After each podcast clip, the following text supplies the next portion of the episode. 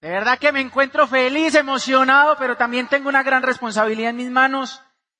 Y quiero darle agradecimiento a todo su liderazgo. Quiero que le regalen un fuerte aplauso por tremenda convención. Acá uno se siente como en el cielo, veo, no veo nada. Está muy nublado. Bueno, como lo dijo mi presentador, vengo de Bucaramanga, Santander, mi nombre es Jair Ramírez. Hay gente de Bucaramanga, ¡uh! Y, y pues desde pequeño me gusta mucho el tema de la prosperidad. Nazco en una familia donde me enseñan principios de prosperidad. Mi abuelo prestaba plata y me ponía a contar dinero como desde los ocho años. A mí me gusta esa sensación. Y a mi casa llegaban personas a pagarle dinero y yo cogía la plata y contaba y esa sensación me, me empezó a producir emoción, o sea, como un éxtasis.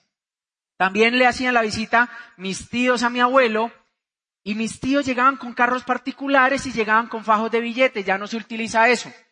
El caso es que yo le pedía la bendición a mi tío y cada vez que yo le pedía la bendición a un tío sacaba un billete y me lo daba. A los nueve años encuentro la primera forma de generar ingresos. Yo me la pasaba al pie de mi tío y diciéndole la bendición, la bendición, la bendición y me enseñan a ahorrar y todo el cuento y me meto de empleado a los 11 años. En mi casa había una historia de éxito de una persona que había empezado vendiendo sandalias y que era multimillonario. Y yo dije, yo tengo que conocer a esa persona. Y me voy a donde el almacén. Esa persona había tenido cierto rollo con una tía. Y entonces yo voy y me le presento y yo le digo, venga, quiero que me des empleo. Y él me miraba y veía a un niño de 11 años. Decía, estás muy pequeño. Decía, sí, pero yo sé hacer de todo, yo me le mido lo que sea. Me miraba y me decía, estás muy pequeño. Y le volví y le insistía y él me miraba y me decía, estás muy pequeño. Y en ese momento yo le dije, ¿es en serio que usted tuvo un rollo con mi tía? Me dijo, venga, venga, venga, venga. Porque ahí estaba la, ahí estaba la esposa. Me dijo, empiece mañana a las ocho. Al otro día yo estaba a las ocho de la mañana trabajando y durante siete años fui el empleado más lambón del mundo. Que llegaba primero, el que me iba de último. Y entendí que uno puede ser empleado, no, lo que uno no puede tener es mentalidad de empleado. Yo hice toda una escuela de siete años, pero yo observaba todo, absolutamente todo de mi jefe. A los 18 ya me vuelvo independiente, empiezo a montar empresa. Y pues Inés tiene la fortuna de conocerme. Me conoce, queda locamente enamorada de mí y empezamos a hacer un muy buen equipo de trabajo y empezamos a emprender. Empezamos la primera tienda, la segunda tienda, la tercera tienda, la cuarta tienda, la quinta tienda, la sexta, tienda y la séptima tienda. Me habían dicho, en ese momento yo creía que el éxito se medía por qué, qué tanta cantidad uno generaba de dinero. O sea, qué tanta plata uno ganaba. Caso es que a mis 25 años yo siento que soy una persona exitosa. Tengo siete tiendas deportivas, traigo mercancía de otros países, la distribuyo por todo Colombia, tengo tres taxis en el mundo del transporte, distribuyo en todas las ciudades casi de Colombia y pues siento que esa va a ser mi vida el resto de los días. O sea que me siento bien, no asimilaba la falta de tiempo. Lo disfrutaba. Disfrutaba llegar a las 8 de la mañana a, mis locales y irme a las 9 de la noche porque ganaba mucha plata. Y pues plata mata sensación de no tiempo. El caso es que la vida cambia de la noche a la mañana y en tres años me quiebro. Y empiezo a ver más de 600 millones de pesos y todo empieza a cambiar. Y me empiezo a cuestionar, esa crisis hoy se la agradezco al universo porque en ese momento yo no la entendía. Cuando ustedes escuchan crisis, ¿se les viene a la cabeza una palabra positiva o negativa? Es positiva. Crisis viene de crisalia de Cristo de conciencia. Si yo no me hubiera quebrado, jamás hubiera tomado conciencia de dónde estaba y para dónde iba. O sea que la crisis fue la que me llevó a hacer un par en el camino y realmente entrar en razón qué propósito de vida tenía. Si mi vida iba a ser nacer, meterme en San Andresito, envejecer y morir. Y empiezo a cuestionarme varias cosas. ¿Cuál es la diferencia real entre las personas promedio sin éxito y las personas realmente exitosas? En algún momento yo creía que el éxito se lograba a través de la suerte, que era una oportunidad que a uno le había, salido y que pues ahí se había uno, pues se podía volver uno millonario. Y yo no entendía. Y me presentan este proyecto. Pónganse en mis zapatos, 600 millones de pesos y me presentan este proyecto. Bueno, les voy a confesar algo. A mí no me lo presentan. Se lo presentan a mi esposa. Y la primera condición que le ponen a mi esposa es que por favor no me lleve. Esa es la primera condición. Por favor no vaya a llamar, no vaya a llevar a Yair. Y entonces, como buen santanderiano, mi esposa llega emocionada al almacén, dice, mi amor, imagínate que esta noche me voy con Beatricita a una reunión con unos ejecutivos. ¿Conocen santanderianos celosos? Yo le dije, no, mamita, usted está loco, usted no va para ningún lado. No la dejo ir y la persona que le invita dura 45 minutos rogándome. Al final, craneé para dañarle los planes. Yo le dije, la dejo ir, pero si me lleva. Yo llego a la reunión y pues me encuentro con, un, con una atmósfera totalmente diferente a lo de los San Andresitos. Uno en San Andresito, pues uno se saluda, uno va caminando y uno dice, ¿qué? ¿Sí me entiende? Y en esa reunión pasaba totalmente lo contrario. Todo el mundo me empieza a abrazar, me dieron como unos 80 besos en la mejilla, me empezaron a decir que yo tenía talentos y un montón de cosas y pues eso no es lo normal. Y empiezan a saltar y el orador decía algo y aplaudían. O sea, yo dije, Dios mío, ¿cómo pueden lograr meter tanta gente loca en un mismo sitio? O sea, eso parecía como un baby shower y una misa a la vez. O sea, yo no entendía y yo cierro mi mente. Mi esposa sale emocionada. Mi esposa sale emocionada de ese sitio. Dice, vamos a arrancar el proyecto. Yo le digo, no, no, no, no, no lo vamos a arrancar. Ella me dice, sí lo vamos a arrancar. Digo, no lo vamos a arrancar. Ella me dice, sí lo vamos a arrancar. ¿Ustedes creen que las mujeres tienen ese poder de influencia? ¿Que las mujeres son las que mandan? ¿Sí? Ayer estaban todas aplaudonas, ¿no? Pues sí, tienen un poder que nosotros no podemos tener. Y entonces ella me dice, sí lo vamos a hacer. Y yo le digo, no lo vamos a hacer. Y yo le digo, sí lo, no lo vamos a hacer. Y ella me dice, sí lo vamos a hacer. Yo le digo, no lo vamos a hacer. Y ella me dice, sí lo vamos a hacer. Yo le digo, no lo vamos a hacer. Y ella me dice, pues de aquello nada. Yo le digo, sí lo vamos a hacer. Sí lo vamos a hacer. ¿Qué es lo que hay que hacer? ¿Cuáles son los productos? ¿A dónde hay que ir a vender? Y me encuentro con una realidad. Realmente ella lo que hace es desarrollar tanta influencia en mí que me pone en otro seminario. Y en ese evento yo entiendo el negocio, amplío mi visión y me encuentro con la primera realidad que encontré en este negocio. No sabía que no sabía. Eso es lo primero que le pasa a uno. Uno empieza a recibir tanta información y uno dice, wow, ¿dónde estaba toda esa información? ¿Sí o no? Yo no sabía que no sabía. Y empiezo a darme cuenta que por naturaleza humana nosotros estamos diseñados para el éxito, pero estamos programados para el fracaso. Y que como buenos colombianos y latinoamericanos tenemos ese ADN emprendedor. Levante la mano el que alguna vez se le ha pasado por montar algo. ¿Sí o no? Todos.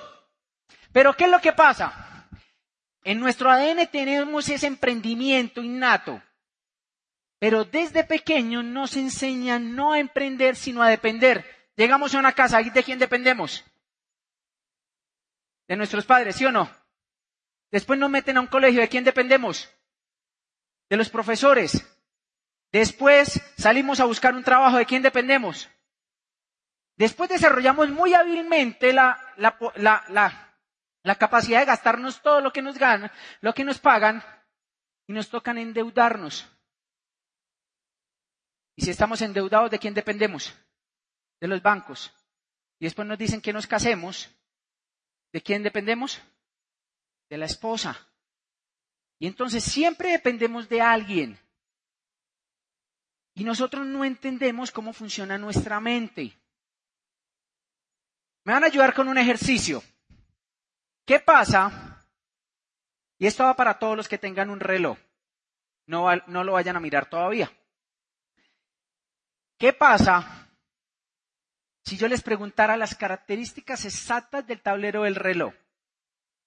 Todas las características, color, marca, eh, qué tipo de números, qué tipo de letra tiene el tablero del reloj. ¿Alguien me lo podría responder sin mirar el tablero? ¿Cierto que no? Ahora, vamos a rifar una boleta de la convención y les voy a dar una posibilidad. En 15 segundos vas a mirar esa característica y después de que, mira, de que mires todas las características del tablero del reloj, te voy a hacer una pregunta. El que la responda le, le gasto la boleta. 15 segundos, 15 segundos de Santander, somos más rápidos. Listo, miren el reloj, rápido, rápido, rápido, rápido, rápido, rápido, rápido. Todas las características del tablero. Listo, ya. Ya lo déjenlo de mirar.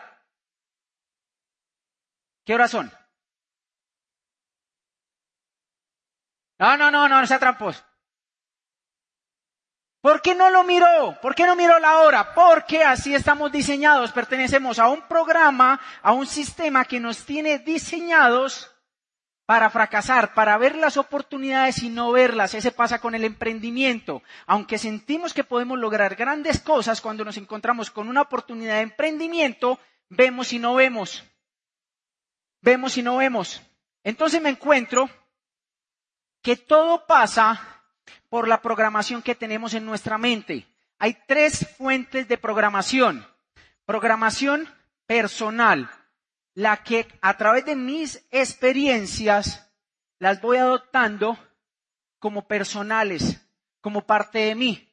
Entonces yo voy, yo voy a aprender a montar bicicleta y en esa montada de bicicleta sale un perro y me muerde. Esa experiencia me hace programarme para tenerle miedo a montar bicicleta. Porque cada vez que pienso en montar bicicleta me acuerdo de la, de la mordida del perro. O sea, todas las malas experiencias se nos quedan implantadas en nuestra mente como parte de nuestra programación. Otra fuente de programación. Las personas que desarrollan cierta autoridad en nuestro entorno. Desde pequeño nos estamos programando con lo que nos dicen nuestros adultos, con lo que nos dicen nuestros padres.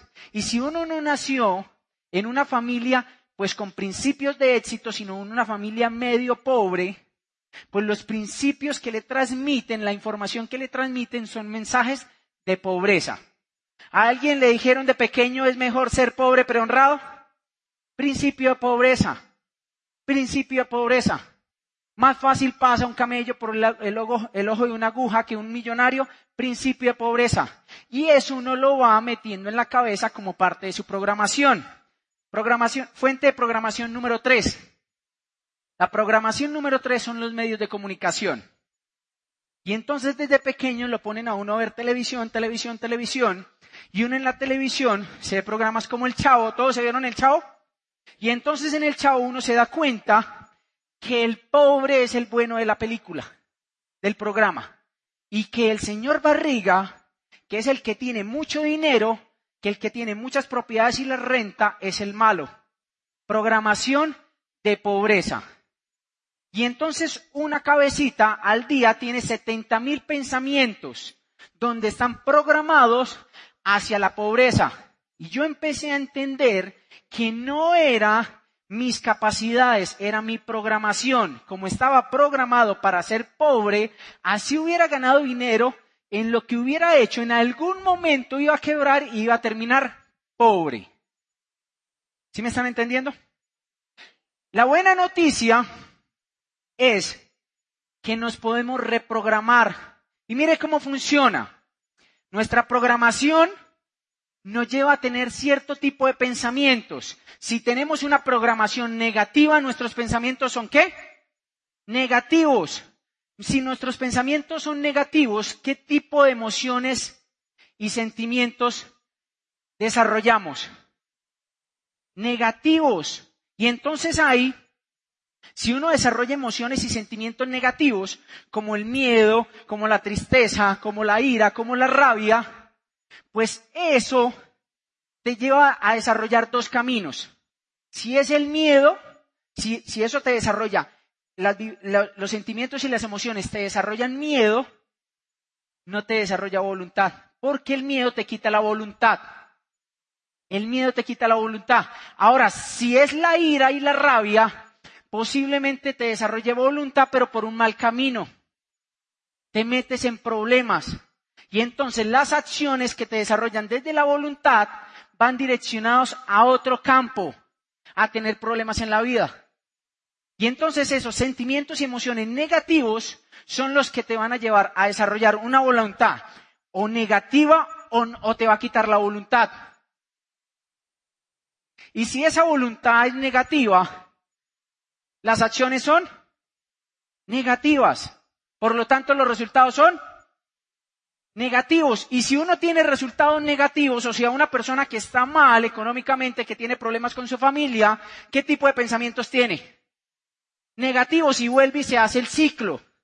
Entonces, pensamientos negativos te llevan a desarrollar emociones y sentimientos negativos que te quita la voluntad o que te da una voluntad por un camino equivocado que te lleva a unas acciones que no son las correctas para no tener resultados.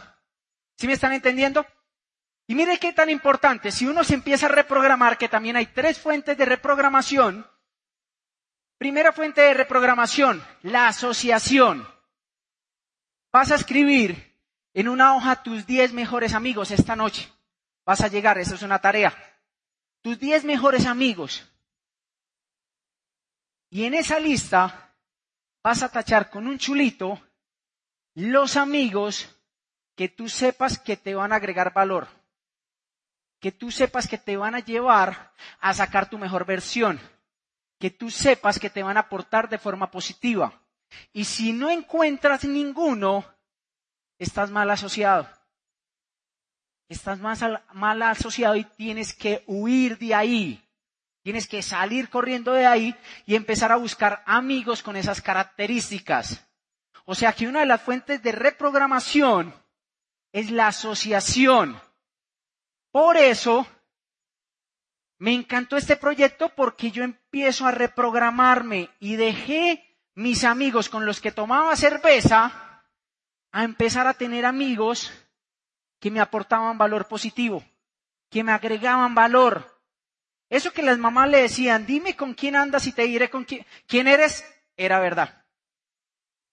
Era verdad. ¿Qué tipo de información metes en tu cabeza? Segundo principio de reprogramación. Es súper importante, tienen que volverse exquisitos con lo que escuchan. Tienen que volverse realmente muy, o sea, colocar un filtro de información. Porque mire lo que hacen los noticieros. Acá en Bogotá hay 8 millones de habitantes, ¿sí o no? Y entonces en el día le pasarán cosas malas por ahí a 100.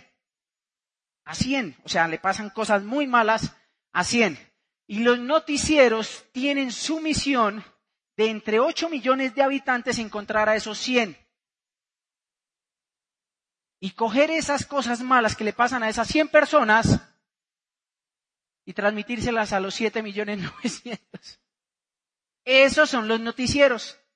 Y entonces estás mal tienes problemas financieros, tienes situaciones difíciles, tienes problemas de autoestima, tienes problemas con tu familia y te pones a ver televisión y empiezas a sentir que lo que te está pasando no es tan grave. Por eso no tomas acciones porque no desarrollas voluntad porque tus pensamientos son negativos. Y empiezas a sentir que vas por buen camino. Que vas por buen camino. Ustedes ¿Sí me creerían que yo debiendo 600 millones de pesos me sentía bien? Sí, me sentía bien. ¿Por qué me sentía bien? Porque entre mis 10 mejores amigos yo era el que menos debía. Y ellos tenían más cosas, tenían una camioneta más nueva, tenían eh, más lujos. Yo decía, ya me los voy a alcanzar. Yo pensaba que a mayor deuda, mayor éxito porque no entendía y empecé a sentir que estar endeudado es normal. Yo me encuentro con personas que se ganan un millón de pesos y uno les pregunta, ¿y cómo está? ¿Cómo te está yendo? Me dice, súper bien. Me gano un millón de pesos. ¿Ustedes sí me creerían que esas personas que ganan un millón de pesos la felicitan? ¿Quiénes los felicitan? El que se gana 600. Dice, uy, es que te está yendo bien, te estás ganando un millón. Y él se lo cree. él se lo cree. Entonces, empiezas a reprogramar, empiezas a reprogramar, a reprogramar y todo empieza a cambiar. Porque en tu cabeza se empiezan a venir pensamientos positivos. Y si se te empiezan a venir pensamientos positivos, empiezas a desarrollar emociones y sentimientos positivos, como el amor, como la esperanza, como la fe. Y eso te desarrolla voluntad. Y dependiendo los sentimientos, los sentimientos, a ver, son como unas vibraciones. Y entonces uno atrae según lo que uno le transmite al universo en vibraciones. Y entonces si uno desarrolla sentimientos y, emociones negativas, ¿qué atrae? Y ustedes me podrán decir si es, si es verdad o no es verdad. Ustedes sí se han podido dar cuenta que en los grupos se parecen. O sea, uno llega con el tiempo y se encuentra con un socio que nunca ha visto y uno ya sabe qué grupo es. ¿Sí se han dado cuenta de eso? Porque ellos se atraen. Y entonces uno dice, ah, este es de los problemáticos. Hola problemático, ¿cómo está? Ya, este es el que cumple metas, venga tal. Ah, este es tal. ¿Sí o no? Porque se atraen. Y entonces uno desarrollando emociones y sentimientos negativos, pues ¿qué puede atraer a la vida? Y entonces en la misma reprogramación, si tus pensamientos son positivos, empiezas a desarrollar emociones y sentimientos positivos y empiezas a traer prosperidad a tu vida, empiezas a pasar cosas bacanas, te empiezan a pasar bendiciones y tú no lo entiendes. Y tú no lo entiendes. Y eso te desarrolla voluntad y desde la voluntad desarrollas poder y el poder te da coraje. Coraje viene de la palabra coraz en francés. Bueno, en mi francés, que es corazón. Y si tienes corazón, pues enfrentas a las circunstancias, te enfrentas a las situaciones y eres capaz de hacer pasar las cosas. Entras en acción y los resultados son positivos. Si los resultados son positivos, tus pensamientos son positivos y vuelve y entra el ciclo. Y según una ley de Newton, empieza a efectuarse ese ciclo y empieza un proceso de aceleramiento y empieza a un punto de inflexión donde no entiendes por qué te empieza a ir tan bien. Uno llega a diamante y uno es, o sea, uno empieza el camino de diamante y eso es muy duro a veces, pero uno llega a diamante y empieza a tener como que ese sentimiento de culpa porque estoy ganando tanto si no trabajé tanto. Después uno se acostumbra, ¿sí? Pero esas son las recompensas de todo ese ciclo de inflexión. La inflexión es el punto clave donde toda empresa tiene que llegar y donde los resultados se dan por inercia. Eso empieza a crecer, a crecer, a crecer. Y entonces, vamos a hacer otro ejercicio. Yo quiero que me levanten la mano las personas que empiezan a ver algo ahí en la, en la pantalla. Déjenla arriba, que el ejercicio es muy importante. Déjenla arriba. Todas las personas que empiezan a ver algo en la pantalla levantan la mano. Como un 60%. Pues ahí no hay nada. Es una lámina en blanco y así funciona el sistema. El sistema te hace ver cosas donde no las hay. Porque no entendemos cómo funciona nuestra mente. ¿Qué es lo que hace nuestro sistema educativo? Nos desarrolla conciencia y nos da la posibilidad de salirnos de ese sistema y tomar las riendas de nuestra vida. Ahora, el problema está en que si empiezas a saber cómo funciona la vida, cuáles son las leyes de prosperidad, y empiezas a tener la capacidad de asumir las riendas de, tu vida y no lo haces, estás peor que cuando no sabías. ¿Sí o no? ¿Qué empresario sabe que con este proyecto se puede ser exitoso? Deje la mano arriba. ¿Y qué empresarios déjenla solamente arriba los que ya son exitosos con este negocio? Si lo saben y no lo hacen, ¿de qué les sirve saberlo? Por lo menos mejor no saberlo. ¿Sí o no? ¿Muy duro? ¿Modo santanderiano? Es que en santanderiano, pues se habla así como golpeadito. Pues Nosotros nos decimos que somos berraquitos, pero pues la verdad es otra. Las berraquitas son ellas. Por lo menos a mí me paga, a mí me pegan los domingos y dicen que es por mi bien. Hoy me salvé. Le dije a los de Amway, por favor, en el último vuelo a Bucaramanga para llegar después de las 12 de la noche. Las mujeres tienen mucho carácter. El caso es que el sistema en el que estamos metidos en el mundo tradicional nos hace sentir que vamos por buen camino. ¿Y dónde está la clave? Empieces a desarrollar el poder que, lleves, que llevas adentro.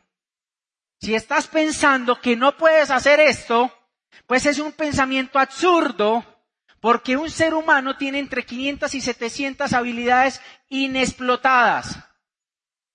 el 95% de los seres humanos se muere sin conocer qué tantas habilidades tiene. Cada persona, cada persona que está acá es única e irrepetible, de para adelante y de para atrás. O sea, en toda la historia de la humanidad no hay otro ser humano idéntico a usted. Ni lo va a ver nunca.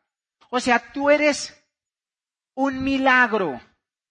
Un segundo más o cinco minutos más o menos y sus papás posiblemente no se hubieran conocido. Ponte a pensar cuáles, qué tantas cosas tuvieron que coordinar para que tú estuvieras acá. Vive tu vida como si te fueras a morir hoy, porque un día te vas a morir y te van a dar solamente una vida. Yo no conozco el primero que me diga, esta es mi quinta vida. No desperdicies la vida ni la de los seres de tu entorno, porque ellos también en algún momento se van a morir. Antes de salir a Tarima, uno de mis esmeraldas fundadores de mi negocio me llamó o me escribió diciendo que la mamá se había muerto. O sea, uno no sabe cuándo las personas del entorno se van a ir.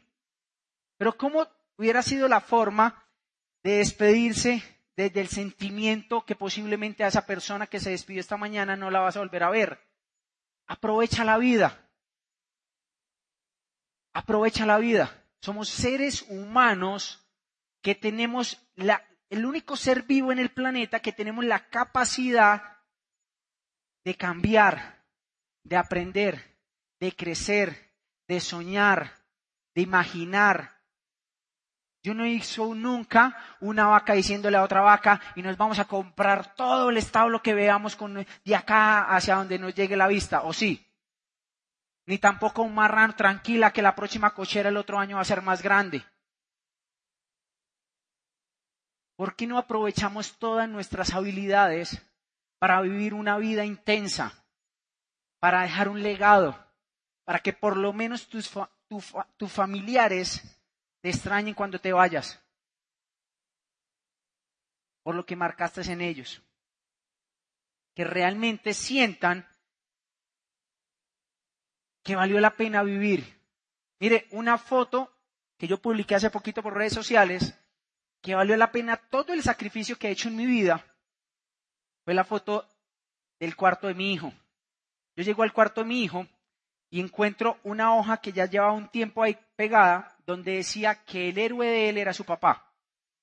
Si le preguntáramos a tu hijo qué piensa de tus padres, dirían que son los héroes.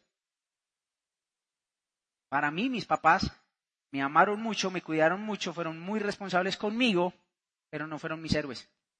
Y yo me he encargado a través de este proyecto de que mis hijos sientan que yo soy el héroe. Tienes que desarrollar el poder, porque todo lo que puedes llegar a pensar lo puedes llegar a crear. Pero te lo tienes que creer. Te lo tienes que creer y lo tienes que palpitar y lo tienes que que sentir. Lo tienes que sentir y tienes que vivir tu proceso. La naturaleza nos regala las leyes. Nosotros tenemos que aprender de la naturaleza. Un hongo se hace en un día, un roble se hace en 100 años, un diamante se hace a 160 kilómetros de profundidad, soportando 3.500 eh, grados de temperatura. Cada uno de nosotros es un diamante en proceso, pero no confundan la palabra proceso, porque posiblemente mucha gente cree que el proceso es experiencia en el negocio. De nada sirve si estás en este proyecto y no lo estás haciendo a diario, porque por encima del proceso es la constancia en ese proceso, la perseverancia. Todos los días hay que hacer este proyecto y te tienes que encargar que cada día que avance seas un poquito mejor que el día anterior. Tienes que crecer, Posiblemente al principio ese crecimiento no sea tan tangible, porque uno le empieza a andar, andar, andar y uno siente que no está teniendo los resultados. Pero el crecimiento se está dando. El crecimiento primero va desde adentro. El crecimiento va desde el carácter.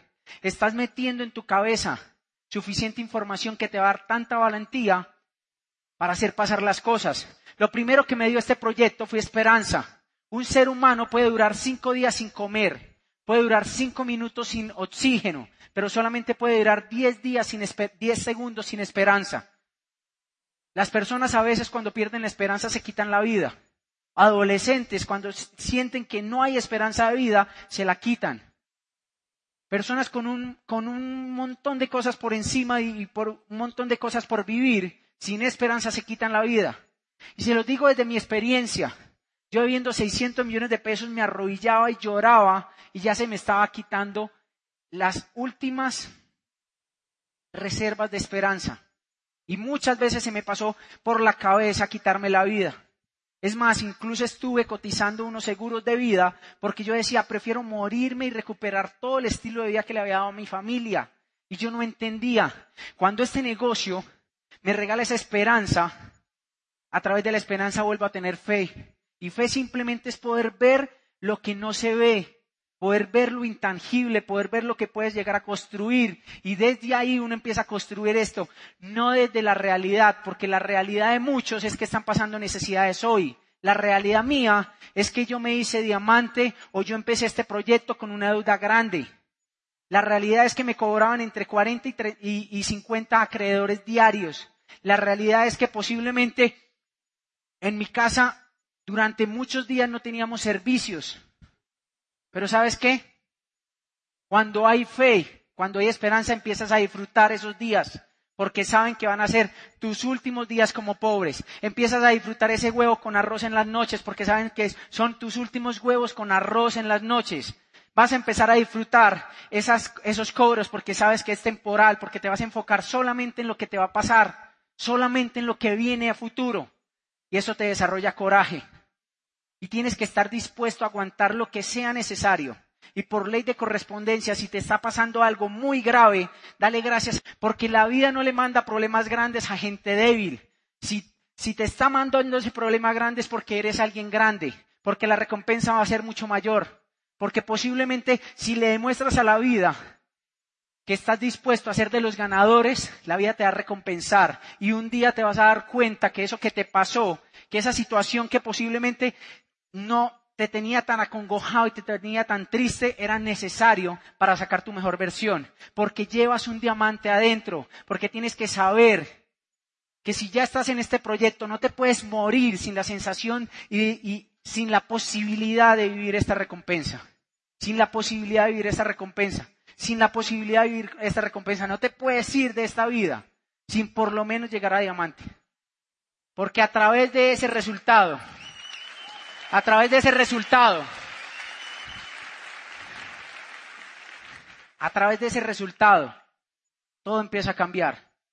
Todo, todo, todo, todo empieza a cambiar. Pero tienes que estar dispuesto al entrenamiento. Mi hijo practica taekwondo y mi hijo empezó a practicar esa disciplina deportiva desde los cinco años. Y desde muy pequeño desarrolló la pasión por ese deporte y tiene una visión tan grande gracias a nuestro sistema educativo para ser campeón olímpico. Él quiere ser campeón olímpico. Entrena todos los días tres horas. El único día que le queda libre es el domingo.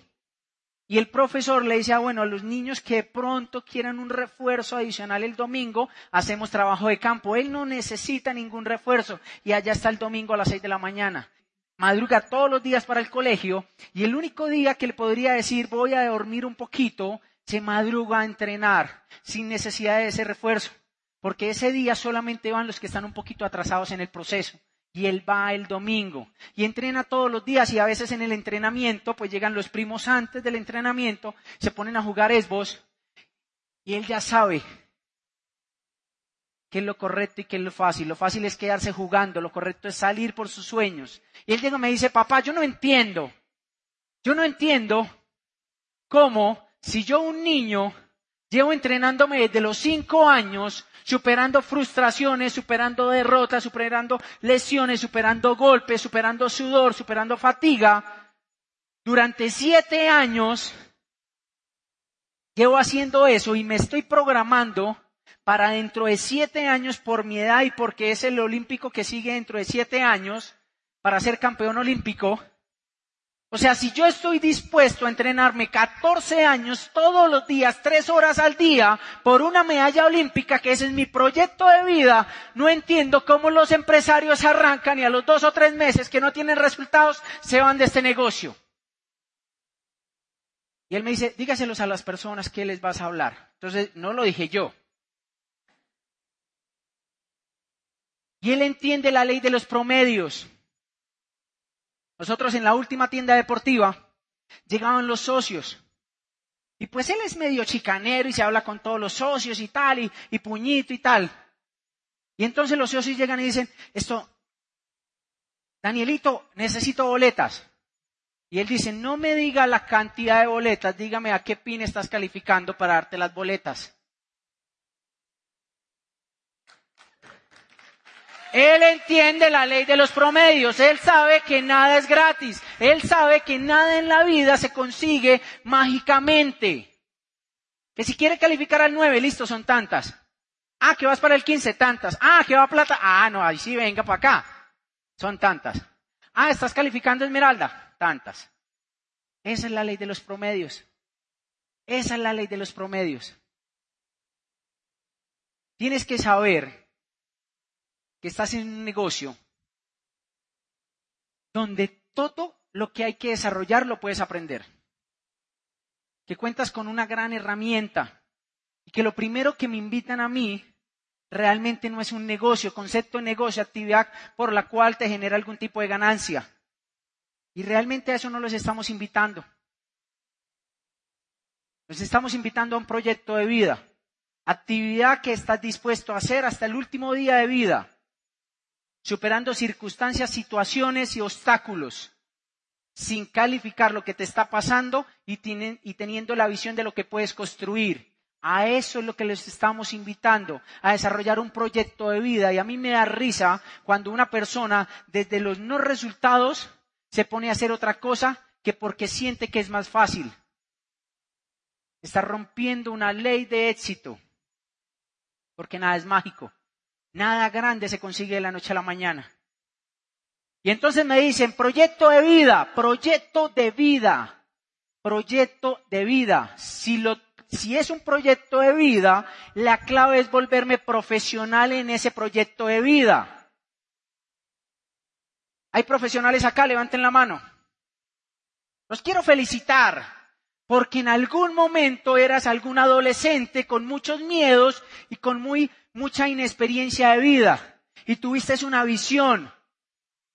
Te veías como profesional y fuiste capaz de superar situaciones, posiblemente como los semestres caros, posiblemente como clases de relleno, posiblemente con, compañeros que no te caían bien, posiblemente con profesores cuchillas. Y posiblemente en situaciones estuviste más fácil de irte de esa carrera que de permanecer. Pero tuviste tanto coraje que te visualizaste como profesional. Soñabas con el día que te, que te iban a entregar ese cartón. Y lo soñabas. Y lo soñabas. Y un semestre más te daba más fuerza. Y un semestre más te daba más fuerza. Y un semestre más te daba más fuerza. Pues cuando yo entendí que esto era un proyecto de vida que los grandes resultados se les llegaba a las personas que se volvían profesional, yo entendí que acá funcionaba lo mismo. Que en este negocio Teníamos que visualizarnos como profesionales y superar situaciones y visualizarnos ya teniendo el cartón en este mundo. Tenemos que tener la capacidad de superar circunstancias y situaciones y obstáculos. Y posiblemente te vas a encontrar con personas que no te caigan bien, no importa. Tienes un sueño primero.